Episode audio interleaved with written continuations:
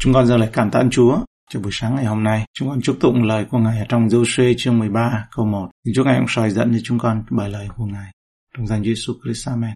Joshua chương 13 câu 1. Chương này nói về sự phân chia xứ ở về phía đông sông giô đanh Phần A, mạng lệnh của Đức Chúa Trời đối với Joshua về vùng đất còn lại sẽ bị chinh phục. Đức Chúa Trời phán với Joshua, một Joshua đã trở về già về một vùng đất còn lại để chiếm hữu. Câu 1, Joshua đã già tuổi cao. Đức Giê-hô-va bèn phán cùng người rằng, người đã già tuổi đã cao, phần xứ phải đánh lấy hãy còn nhiều lắm đã già tuổi cao, ngay cả khi ghi nhận những năm tháng thăng tiến của Joshua, Đức Chúa Trời vẫn nói với ông về một công việc cần phải hoàn thành. Dù chúng ta đã làm được bao nhiêu trong đời sống đi theo Chúa của mình, thì vẫn còn nhiều việc phải làm lắm. Phần xứ phải đánh lấy hãy còn nhiều lắm. Trong khi vẫn còn nhiều việc phải làm, thì chúng ta không thể hài lòng với một phần tài sản thừa kế. Đức Chúa Trời muốn chúng ta tiếp tục cố gắng. Đất đai là gì đối với dân Israel? Thì Chúa Giêsu Christ đối với chúng ta cũng đối với chúng ta. Chúng ta phải sở hữu tất cả những gì của Ngài và tiếp tục cố gắng có được tất cả những gì thuộc về Chúa Giêsu, những gì của Chúa Giêsu. Bạn có bao nhiêu, Chúa Giêsu? Bạn sở hữu bao nhiêu phần kinh thánh là của bạn? Bạn có bước đi trong phước hạnh được dẫn dắt người khác đến với Chúa Giêsu Christ hay không? Những lời cầu nguyện nào đã được nhậm lời? Đáp ứng những nhu cầu nào của những người khác trong gia đình của Đức Chúa Trời? Đôi khi chúng ta ngại nói với mọi người rằng mình đã già, Chúa không có những cái ức chế như vậy, vì điều này cho thấy cùng với những điều khác ta quan sát trong cái phân đoạn này. Chúng ta cần được nhắc nhở rằng ngày của chúng ta đã được đếm rồi. Chúng ta phải đối mặt với ngày mà chúng ta sẽ không thể làm việc cho Chúa được nữa. Và đó là lý do tại sao chúng ta phải tận dụng hết mỗi một ngày, bắt đầu ngay từ hôm nay. Màn đêm của cuộc đời sắp buông xuống, như trong Giang chương 9 câu 4 thì nói, đêm đến thì không ai làm việc gì được. Môi xe trong Thi Thiên 90 câu 12 nói rằng, cầu xin Chúa dạy chúng tôi biết đếm các ngày của chúng tôi, hầu cho chúng tôi có được lòng khôn ngoan. Tất nhiên, môi xe không có ý nói rằng chúng ta nên kiểm tra và cải thiện khả năng tính toán của mình. Đúng hơn, điều đó có nghĩa là chúng ta nên sống với Chúa một cách có ý thức mỗi một ngày. Ephesos chương 5 câu 16 Hãy tận dụng thì giờ vì những ngày là xấu. Phần đất vẫn bị chiếm đóng được mô tả ở đây. Câu 2 đến câu 6a. Xứ còn lại là đây, hết thảy miền của dân Philippines và cả địa phận dân Kesurit từ sông Sico đối ngang xứ Egypto cho đến giới hạn Ekron về phía bắc, vốn kể là miền Canaan, thuộc về năm vua Philippines là vua Kasa, vua Ách-đốt, vua Ách-calon, vua Cát, vua Ekron và vua dân Avim.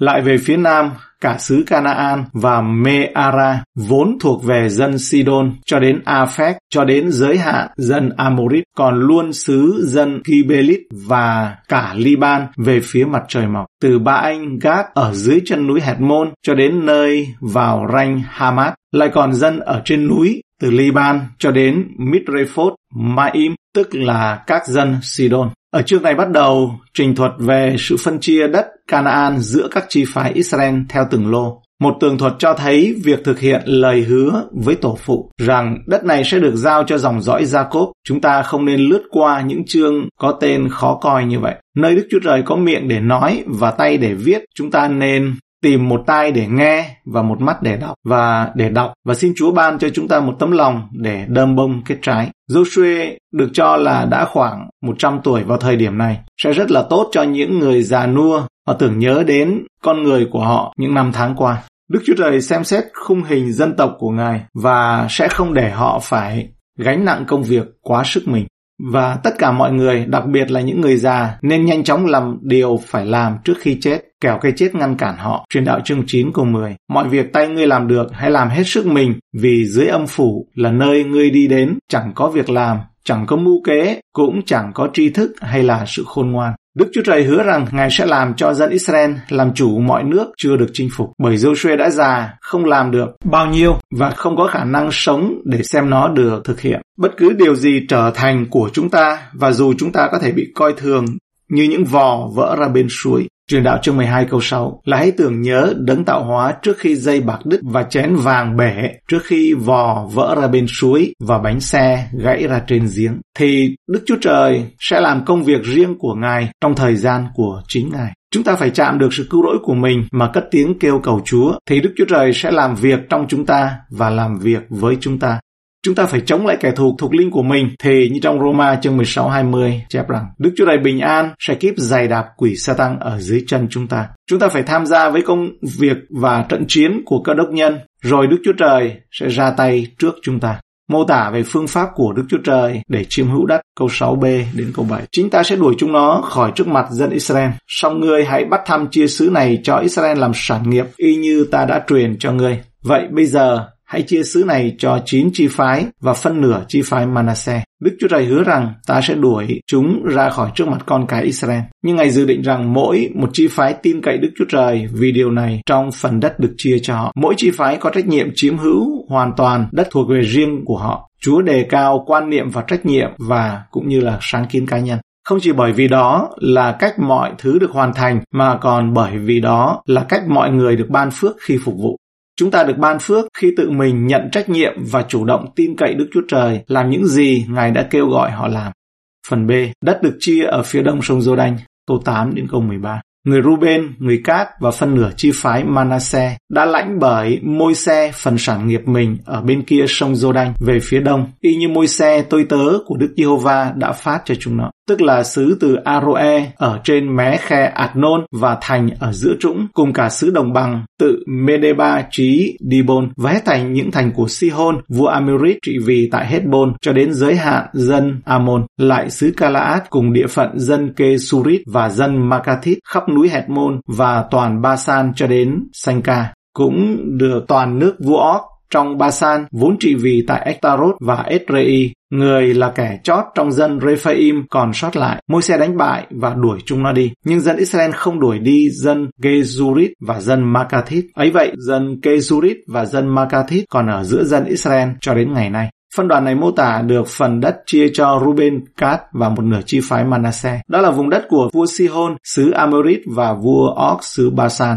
Tuy nhiên, con cái Israel đã không đánh đuổi người dân Kesurit và dân Makathit. Chỉ có hai bộ tộc nhỏ của các dân này là không bị thay thế bởi các bộ tộc Do Thái định cư ở phía đông sông Jordan, dân Kesurit và dân Makathit. Sau đó, David kết hôn với một công chúa xứ Kesura và con trai của David là Absalom được sinh ra từ nàng công chúa này. 2 Samuel chương 3 câu 3. Con thứ ba là Absalom, mẹ người là Maaka, con gái của Thanh Mai, vua Kesura. Absalom cũng trở lại cây Sura và dùng nó làm nơi ủ mưu chống lại cha mình là David. 2 Samuel chương 13 câu 37 đến 38. Còn Absalom đã chạy trốn và ẩn tại nhà Thanh Mai, con trai Amihud, vua xứ cây Sura. David để tang cho con trai mình luôn luôn. Absalom trốn tại xứ cây Sura 3 năm. Chương 14 câu 23 cũng là 2 Samuel. Joab bèn trỗi dậy đi đến cây Sura đem Absalom về Jerusalem. Câu 32, Absalom nói với người rằng, hãy đến đây, ta sẽ sai ngươi đến cùng vua. Đặng nói rằng, tôi đã ở Kesura trở về làm chi, thà tôi còn ở đó thì hơn. Vậy bây giờ tôi muốn ra mắt vua, ví bằng tôi có tội ác gì, xin vua hãy giết tôi đi. Makathit có thể đến từ Maaka được đề cập trong sách sáng thế ký chương 22 câu 24. Còn người vợ nhỏ của Abraham tên là Reuma cũng sanh con là Theba, Kaham, Tahach và Maaka là cháu của Abraham. Sau đó Seba nổi loạn chống lại David đã bỏ trốn và có thể đã ẩn náu tại một trong những thành phố của Maaka. 2 Samuel chương 20 câu 14 đến 15. Joab đi khắp các chi phái Israel cho đến Aben Bet Maka. Vái thành những dũng sĩ đều nhóm hiệp lại và đi theo đạo quân người. Vậy họ đến vây phủ C3 trong Aben Bet Maka đắp lên một cái lũy cao hơn đồn thành và cả đạo quân Joab đào tường thành đặng làm cho nó ngã xuống. Như vậy thì chúng ta thấy những điều gì mà dính dáng đến dân Kesurit và Makathit tức là trong xứ cao nguyên, xứ của vua Óc, rồi vua Sihon, Amorit và xứ Basan thì đều có liên hệ đến những sự nổi loạn, những sự chống lại sản nghiệp của Chúa như là Absalom hay là Seba. Hoàn cảnh độc nhất vô nhị của chi phái Levi, câu 14. Song môi xe không phát phần sản nghiệp cho chi phái Levi. Những của lễ dâng cho Jehovah Đức Chúa Trời của Israel ấy là phần sản nghiệp của chi phái đó, y như Ngài đã phán cùng môi xe. Levi chi tộc thầy tế lễ không được nhận tỉnh thành như những chi phái khác đã nhận. Họ sẽ được cấp một số thành phố nhất định. Joshua chương 20-21 những của lễ dâng cho Jehovah Đức Chúa Trời của Israel. Ấy là phần sản nghiệp của chi phái đó. Phần đất của Ruben câu 15 đến 23. Vậy môi xe có phát một phần cho chi phái Ruben tùy theo họ hàng của chúng. để phần chi phái Ruben chạy từ Aroe trên mé khe Adnon và từ thành ở giữa trũng cùng toàn đồng bằng gần Medeba. Hezbon và các thành nó ở nơi đồng bằng là Dibon, Ba Mốt Ba Anh, Beth Ba Anh, Meon, Zahat, Keremot, Mephat, Kiri, Atarim, Sipma, Seret, Hasakha ở trên núi của trũng, Bethpheo, các triền núi Phitga, Beth Zezimot, các thành của xứ đồng bằng, toàn nước Sihon, vua dân Amorit vốn cai trị tại Hezbon. Và Môi-se đã đánh bại với quan trưởng Madian là Evi, Rekem, Sure, Hur và Reba, tức các quan trưởng làm chư hầu Sion và ở trong xứ. Trong những người mà dân Israel dùng gươm giết thì có thuật sĩ Balaam, con trai của Beo, địa phận người Ruben có sông Jordan làm giới hạn. Đó là sản nghiệp của Ruben, tùy theo những họ hàng, thành ấp và làng xóm của họ phần đất của Cát câu 24 đến 28. Môi xe cũng có phát một phần cho chi phái Cát tùy theo họ hàng của chúng. Địa phận của chi phái Cát là Jaese, các thành Calaat, phân nửa xứ dân Amon cho đến Aroe đối ngang Rabba và từ Hezbon cho đến Ramat Mitbe cùng Betonim đoạn từ Mahanaim cho đến bờ cõi Debia. Còn trong trũng thì bet Haram, bet Nimra, Sukot và Saphon, tức là phần còn lại của nước Sihon, vua Hezbon luôn sông Jordan và miền Jordan cho đến cuối cuối biển Kinneret tại bên kia sông Jordan về phía đông. Đó là sản nghiệp của người Cát tùy theo những họ hàng, thành ấp và làng xóm của họ. Phần đất của một nửa chi phái Manasseh, câu 29 đến 32. Môi xe cũng có phát một phần cho phân nửa chi phái Manasseh. Tùy theo họ hàng của chúng là phần vẫn còn thuộc về phân nửa chi phái Manasseh. Địa phận của họ là từ Mahanaim, toàn Basan, cả nước Og,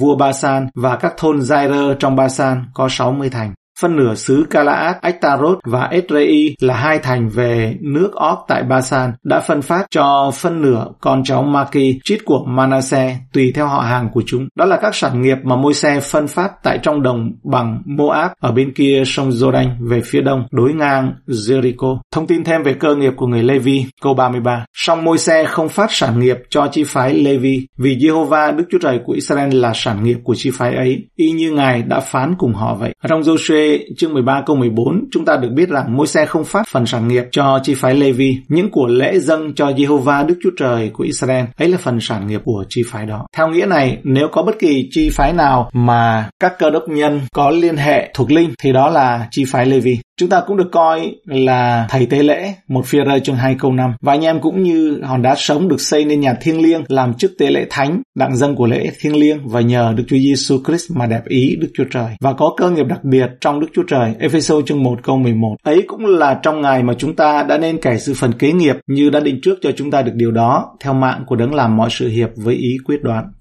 Colossae 1 câu 12 Hãy tạ ơn Đức Chúa Trời Cha, Ngài đã khiến anh em có thể giữ phần cơ nghiệp của các thánh trong sự sáng láng và một phi rơ chương 1 câu 3 đến câu 4. Ngợi khen Đức Chúa Trời là Cha Đức Chúa Giêsu Christ chúng ta. Ngài lấy lòng thương xót cả thể khiến chúng ta lại sanh, đặng chúng ta nhờ sự Đức Chúa Giêsu Christ sống lại từ trong cậy chết mà có sự trong cậy sống, là cơ nghiệp không hư đi, không ô uế, không suy tàn, để dành trong các tầng trời cho anh em. Nhiều người trong chúng ta không hài lòng với vị trí của mình ở trước mặt Đức Chúa Trời.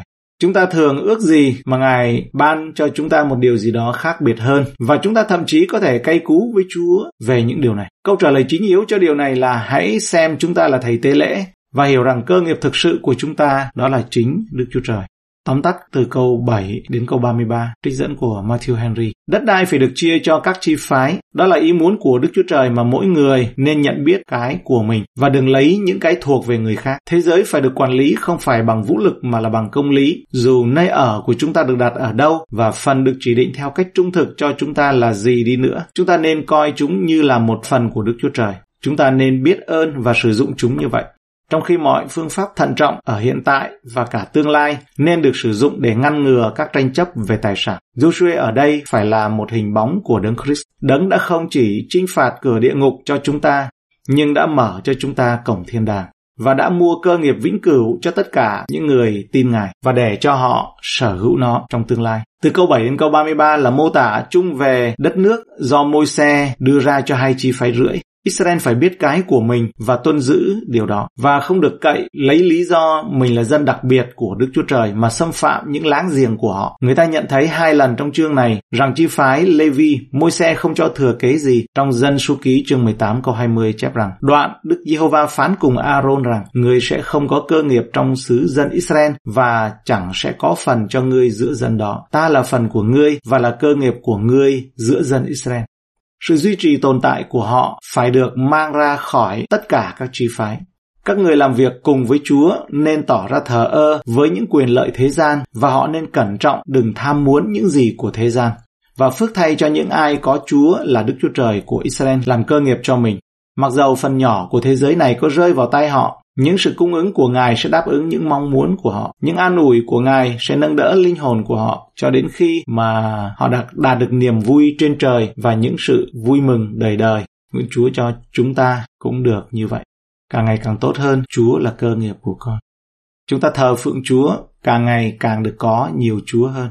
Người thờ phượng thần nào thì càng muốn có cái thần ở cái cái đó thần tài thì tài thần tiền thì tiền thần tinh thì tinh có thêm cái đó. Chúng ta xin cho có chúa là có tất cả. Không phải vì có tất cả cho nên mình có chúa, nhưng mà có chúa thì không cần phải lo gì. Hãy tìm kiếm trước hết nước thiên đàng và sự công bình của ngài, thì ngài sẽ ban cho các ngươi mọi điều ấy nữa. Đừng lo lắng chi hết. Đừng lo lắng về ngày mai, vì ngày mai sẽ có việc, ngày mai sự khó nhọc của ngày nào đủ cho ngày đó. Tạ ơn chúa cho lời của chúa trong buổi sáng ngày hôm nay.